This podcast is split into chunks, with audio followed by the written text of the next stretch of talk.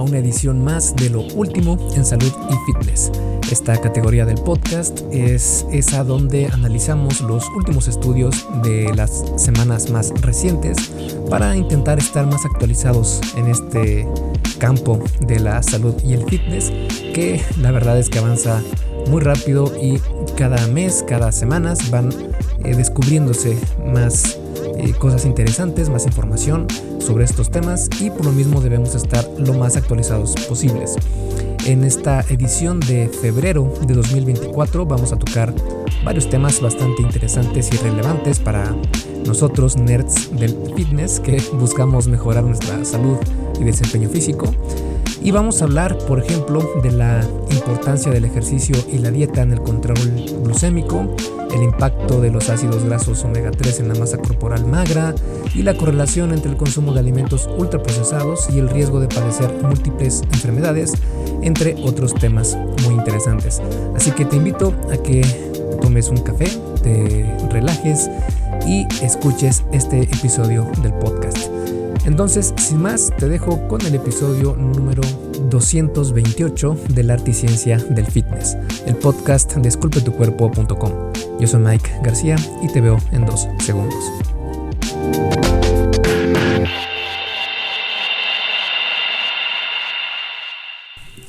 El primer estudio habla sobre el ejercicio y la dieta, en específico el ejercicio más dieta, es decir, la combinación de ambas, son una estrategia ganadora contra el control glucémico.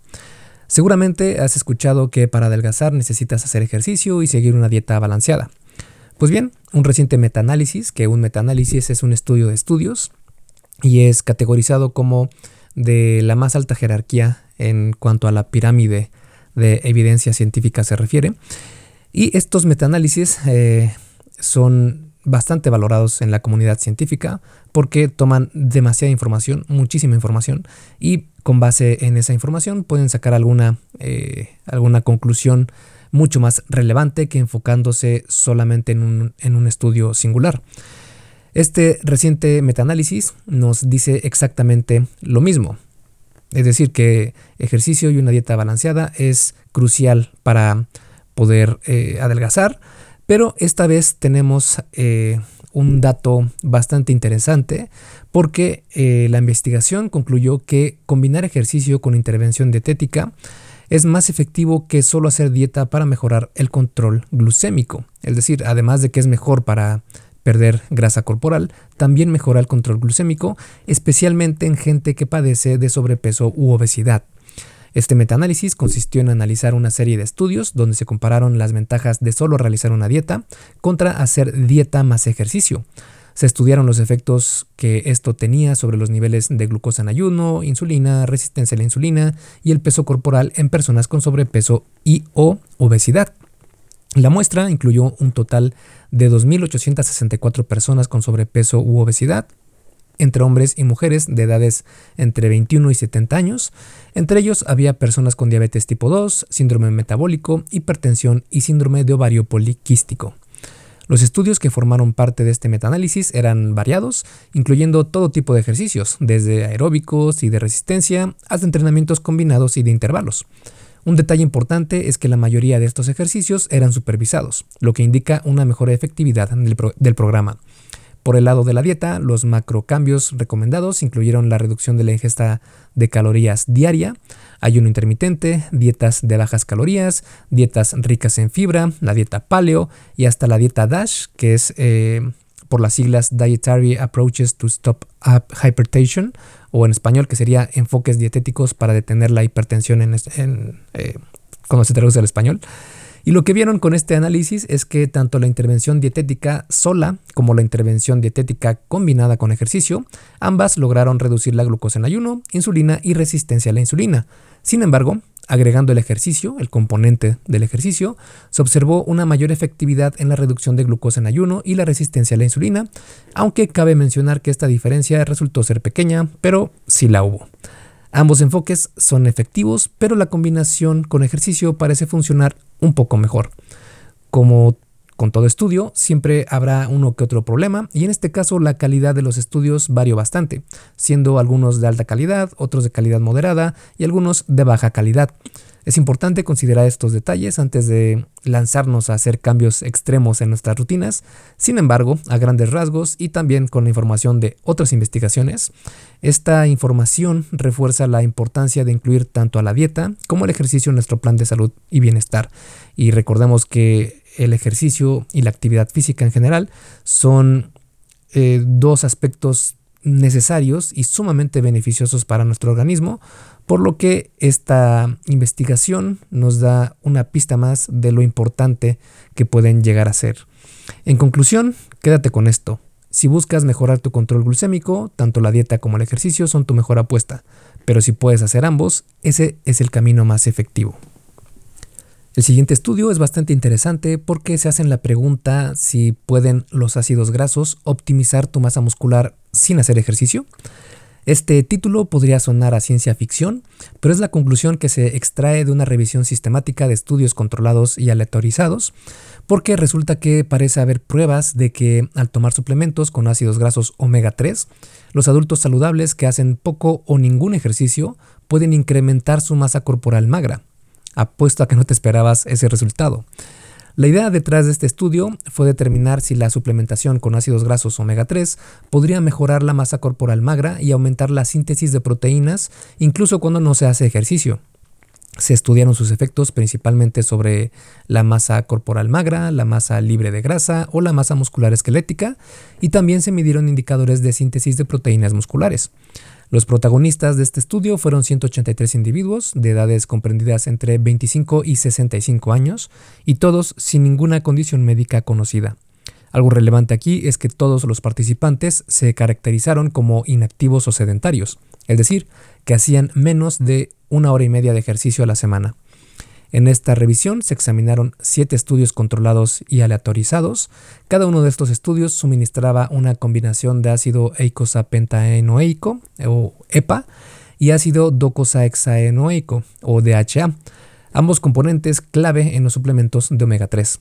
Las dosis variaban, pero generalmente se encontraban entre 1600 a 2970 miligramos de EPA por día y entre 390 a 2030 miligramos de DHA por día. En estos estudios se reportaron resultados interesantes. En estudios de corta duración se vio que una dosis de 390 miligramos de DHA y 1770 miligramos de EPA prevenían la reducción de masa magra durante dos semanas de inmovilización.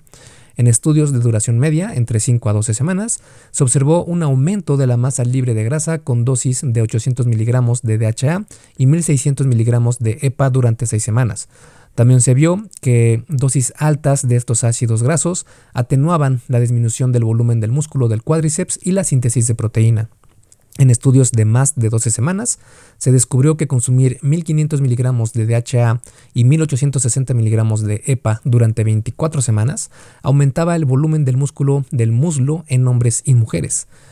Antes de que te lances a comprar todo el omega 3 del supermercado, debemos aclarar que estos hallazgos son específicos para adultos con bajos niveles de actividad física.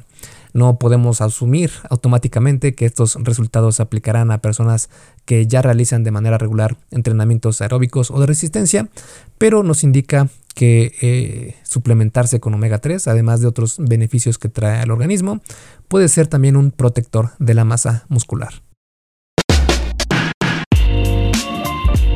Hey, rápidamente, antes de seguir con el episodio, ¿me harías un favor? Si te está gustando lo que estás escuchando en este podcast, puedes compartirlo en tus redes sociales. Basta con que tomes una captura de pantalla o te tomes una foto y compartas la publicación en Facebook, Instagram o en cualquier otra red social mencionando el podcast El Arte y Ciencia del Fitness. Porque simplemente con que hagas esto, que realmente no te lleva más de un minuto, me ayudas un montón a que Esculpe tu cuerpo crezca y podamos cambiarle la vida a muchas más personas. Y si haces esto, no olvides etiquetarme en la publicación para que pueda agradecerte personalmente. En Facebook estoy como blog Esculpe tu cuerpo y en Instagram como Esculpe tu cuerpo. Vale, sigamos entonces donde nos quedamos en el episodio. La siguiente investigación nos menciona que la mejor dieta es la más saludable a la que puedas adherirte. En el mar de dietas y consejos alimentarios que existen, porque hay muchísimos, Se nos olvida a veces una verdad fundamental. La mejor dieta es la que puedes seguir de manera consistente.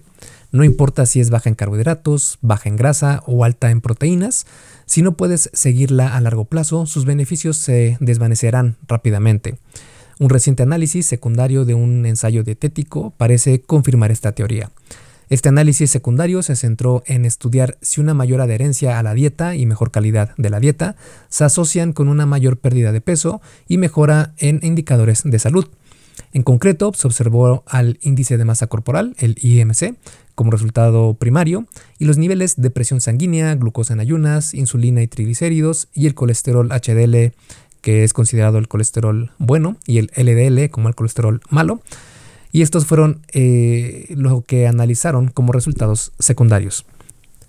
Participaron en el estudio un total de 448 individuos con edades promedio de 40 años y un índice de masa corporal que variaba, variaba entre 28 y 40. Todos ellos fueron asignados en un ensayo original a seguir una dieta baja en carbohidratos o baja en grasas, ambas dándole prioridad a los alimentos integrales y minimizando el consumo de azúcar, harinas refinadas y las grasas trans.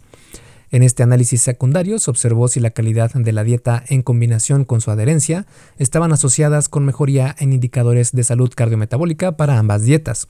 Por supuesto, la calidad de la dieta y su adherencia se definieron de diferentes maneras dependiendo del grupo al que se pertenecía. Los resultados mostraron que en ambos grupos de dieta, los participantes que siguieron de cerca la dieta y que tenían una calidad de dieta alta tuvieron una mayor disminución en su índice de masa corporal. Además, se observaron mejorías en su presión sanguínea, glucosa en ayunas e insulina. Bueno, esto solo en el grupo de bajo consumo de carbohidratos. Y también una mejoría en el colesterol LDL, y esto fue solo en el grupo de bajo consumo de grasas. Entonces, ¿qué es lo más importante de todo esto? Que la clave no está tanto en seguir una dieta baja en carbohidratos o baja en grasa, sino en encontrar un tipo de dieta saludable a la que puedas adherirte a largo plazo. Los beneficios vendrán de la consistencia en la calidad de lo que consumes y de seguir el plan a pesar de los obstáculos que puedas encontrarte en el camino. El siguiente estudio habla sobre el consumo de alimentos ultraprocesados y el riesgo de multimorbilidad. Se ha prestado creciente atención a los efectos negativos de los alimentos ultraprocesados en la salud y este fue un nuevo estudio de cohorte prospectivo que arrojó más evidencia sobre este tema, sugiriendo una asociación entre el consumo elevado de estos alimentos ultraprocesados y el riesgo aumentado de desarrollar tanto cáncer como enfermedad cardiovascular o diabetes tipo 2. El estudio examinó si el consumo de alimentos ultraprocesados estaba relacionado con la multimorbilidad definida como la ocurrencia de cáncer y enfermedad cardiometabólica, que incluye enfermedad cardiovascular y diabetes tipo 2. Los participantes fueron 266.666 individuos de una edad promedio de 52 años y provenientes de 7 países europeos. Durante el estudio, 4.461 de estos desarrollaron multimorbilidad. La investigación se llevó a cabo durante un periodo de seguimiento de 11.2 años, durante los cuales se evaluaron las ingestas dietéticas de los participantes en los últimos 12, meses usando un cuestionario de frecuencia de alimentos específico de cada país. Se determinó el consumo de alimentos ultraprocesados como refrescos, aperitivos dulces o salados, carnes procesadas o platos congelados o de larga duración, utilizando el sistema de clasificación de alimentos NOVA. Los resultados mostraron que la ingesta promedio de alimentos ultraprocesados era de 413 gramos por día en los hombres y 326 gramos por día en mujeres. Cada incremento de 260 gramos por día en el consumo de estos alimentos se asoció con un aumento del 9% en el riesgo de multimorbilidad. Tras ajustar por el índice de masa corporal, este riesgo se redujo al 6%, pero siguió siendo estadísticamente significativo. Un aspecto a tener en cuenta es que los factores de dieta y estilo de vida solo se evaluaron al inicio del estudio, por lo que cualquier cambio en estos comportamientos a lo largo del tiempo no se tuvo en cuenta. Además, la categoría de alimentos ultraprocesados y sus subgrupos no incluyen el consumo de alcohol. En resumen, este estudio aporta más evidencia que sugiere una relación entre los alimentos ultraprocesados y riesgos para la salud.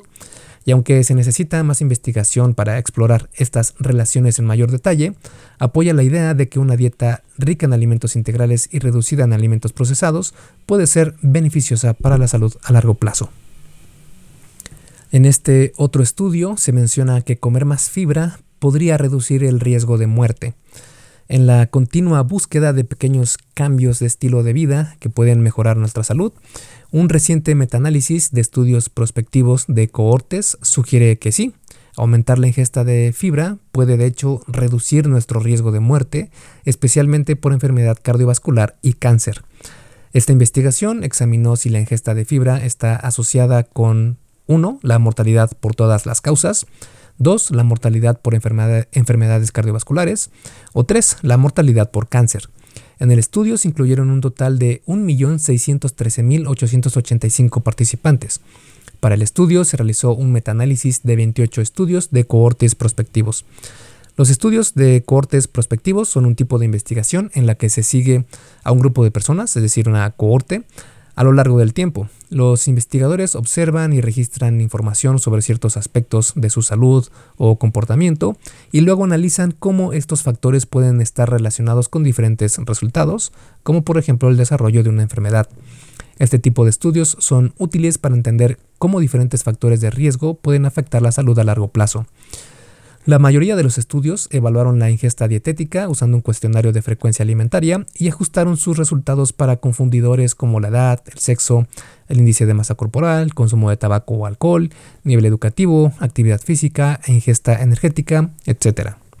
Los resultados mostraron que, en comparación con ingestas bajas en fibra, las altas ingestas de fibra se asociaban con un 17, 21 y 15% menor riesgo de muerte por todas las causas, enfermedades cardiovasculares y cáncer respectivamente.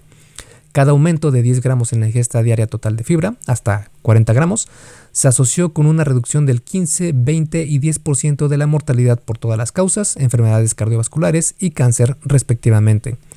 Entre los diferentes tipos de fibra, las ingestas más altas de fibra insoluble, como por ejemplo salvado de, trigo, vegetales de hojas verdes, granos integrales, etc., se asociaron con las mayores reducciones en la mortalidad por todas las causas y enfermedades cardiovasculares, en comparación con ingestas más bajas. Sin embargo, los análisis de dosis-respuesta indicaron que las ingestas más altas de fibra soluble, como por ejemplo avena, manzana, frijoles, se asociaron con las mayores reducciones en todas las causas y mortalidad por enfermedades cardiovasculares.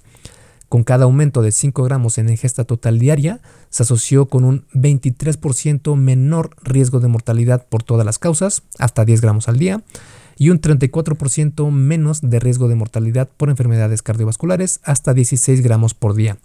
Es importante tener en cuenta que hubo un menor número de estudios incluidos en los análisis para la mortalidad por cáncer que para la mortalidad por todas las causas y enfermedades cardiovasculares. Además, para los análisis de subtipo de fibra y mortalidad por cáncer, generalmente solo se incluyeron de 2 a 3 estudios en cada análisis. Por lo tanto, hay menos confianza en los resultados para la mortalidad por cáncer que en los otros resultados. Dicho esto, en resumen, este estudio agrega más evidencia de que una dieta alta en fibra puede tener efectos beneficiosos para la salud a largo plazo, aunque siempre se necesitan más investigaciones para confirmar y entender mejor estos hallazgos. Y estos han sido los estudios que me parecieron más interesantes de estas últimas semanas y meses. Espero que te hayan servido de ayuda y te hayan parecido interesantes también. Nos vemos la próxima semana con otro episodio del podcast. Esculpe tu vida, comienza con tu cuerpo. hasta aquí el episodio del podcast de hoy. ¿Te gustó? Si es así, déjame una calificación y tu opinión en Apple Podcast o en la plataforma que me escuches. Es muy sencillo y no te lleva mucho tiempo. Con esto me ayudas a que el podcast suba en el posicionamiento y así podamos llegar a más personas. Si tienes alguna duda o sugerencia, puedes mandarme un email a contacto arroba. Veo absolutamente todo lo que me llega al mail y respondo personalmente a todos. Puedo tardarme un poco por la cantidad de mensajes que recibo al día, pero ten por seguro que sí te responderé. Gracias por escuchar el podcast de la Articiencia del Fitness y espero haberte ayudado a aclarar algunas de tus dudas. Y antes de irnos, si te gustó el episodio, entonces probablemente también te guste el curso por email que tengo donde aprenderás durante 7 días sobre fitness basado en ciencia. Puedes suscribirte totalmente gratis en esculpetucuerpo.com diagonal curso gratis. Todo junto y sin espacio, curso gratis. Me despido y nos vemos en el siguiente podcast.